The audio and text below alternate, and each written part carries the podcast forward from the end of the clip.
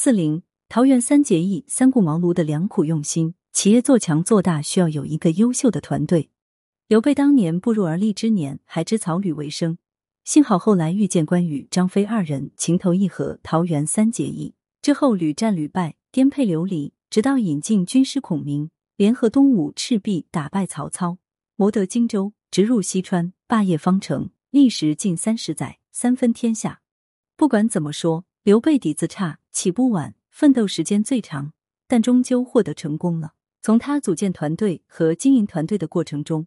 我们可以从中学到一些他的闪光之处。一有好的管理理念。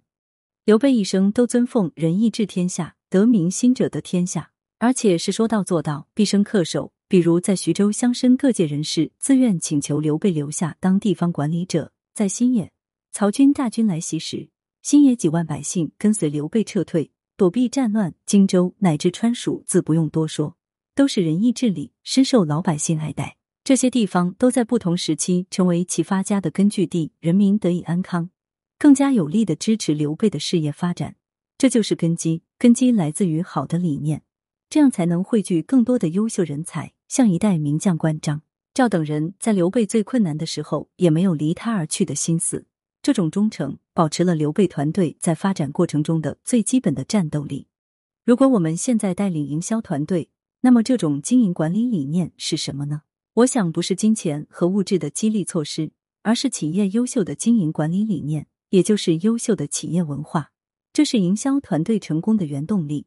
营销团队的管理者应该把企业文化最优秀的理念提炼出来，打造成团队成员的精神支柱，为营销团队以后获得成功奠定核心竞争力。像以人为本就是一个很好的理念。二，打造管理者的个人魅力，建立威信。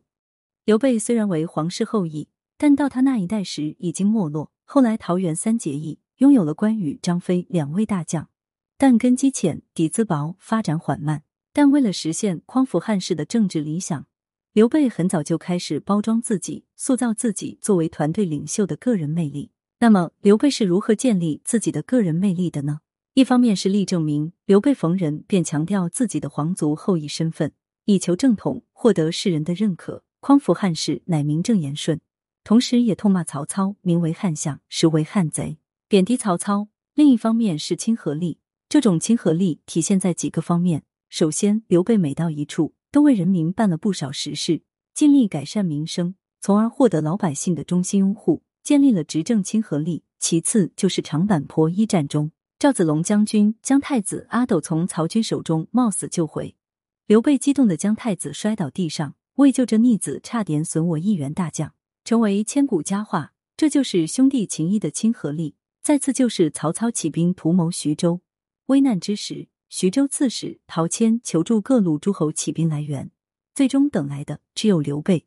这次行动不仅让刘备得到了徐州，而且还为他赢得了天下人的赞誉，树立了扶弱汉强的亲和力。正是通过这系列的努力，刘备成了当时被世俗普遍认可的正统英雄。而曹操则成了一代枭雄。作为一位营销团队的管理者，要想让充满个性的团队成员服从你，在你的领导下创造出好的业绩，就必须懂得如何建立自己的亲和力，展示自己的个人魅力，从而建立团队领导者的威信。首先，你自己必须就是一位创造过良好销售业绩的销售人员，跟着优秀的人做销售工作，这是基层营销人员最希望的事情。其次，你要有一套激励营销人员的方法，这种方法能让他们时刻充满信心，以最好的工作状态投入到营销工作中去。再次，能和营销人员进行深层次的沟通，能够站在他们的立场上制定销售政策和解决一些问题，同时也能关注到他们真实的想法和遇到的困难，在需要的时候帮助他，让他们不会觉得是一个人在战斗，而是一个团队在战斗。三。敢于授权，做到人尽其才。刘备和曹操都爱才，但各有不同。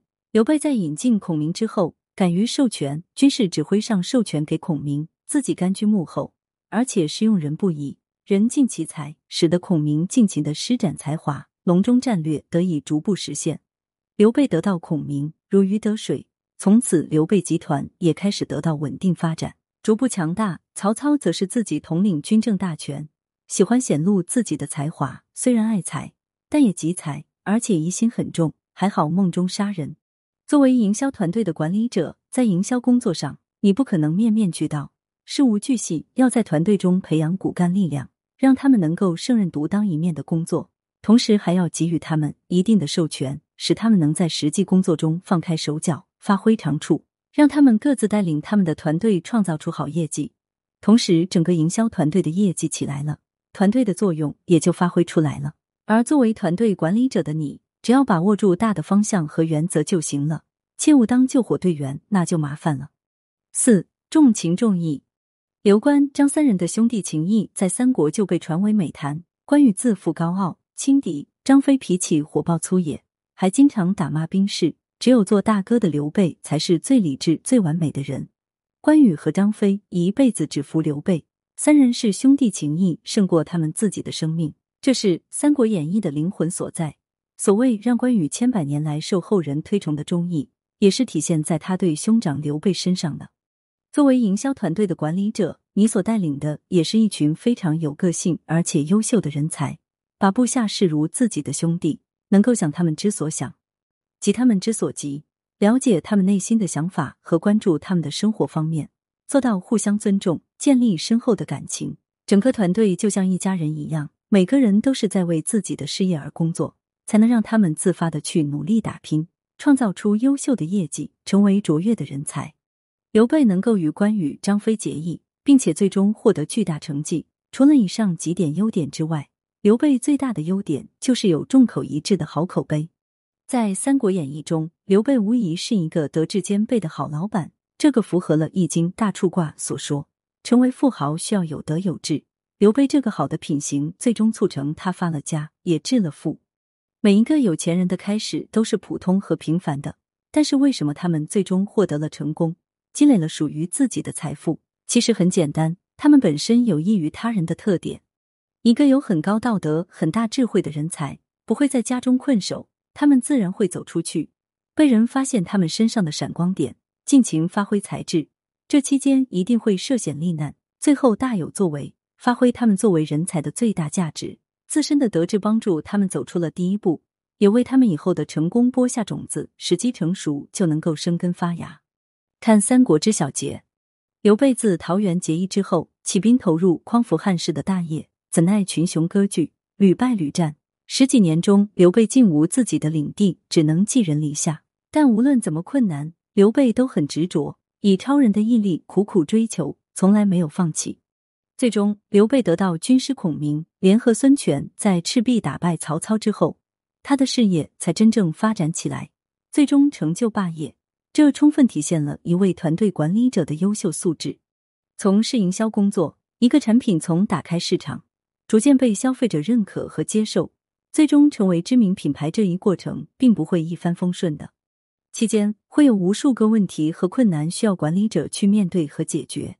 有时面对复杂的市场竞争环境，这一切会对管理者的毅力和领导能力形成很大的挑战，无时不在考验着营销团队的领导者的意志力和管理水平。俗话说：“狭路相逢勇者胜。”能不能胜，还要看谁能坚持到最后，能够笑到最后的人，才是真正的赢家。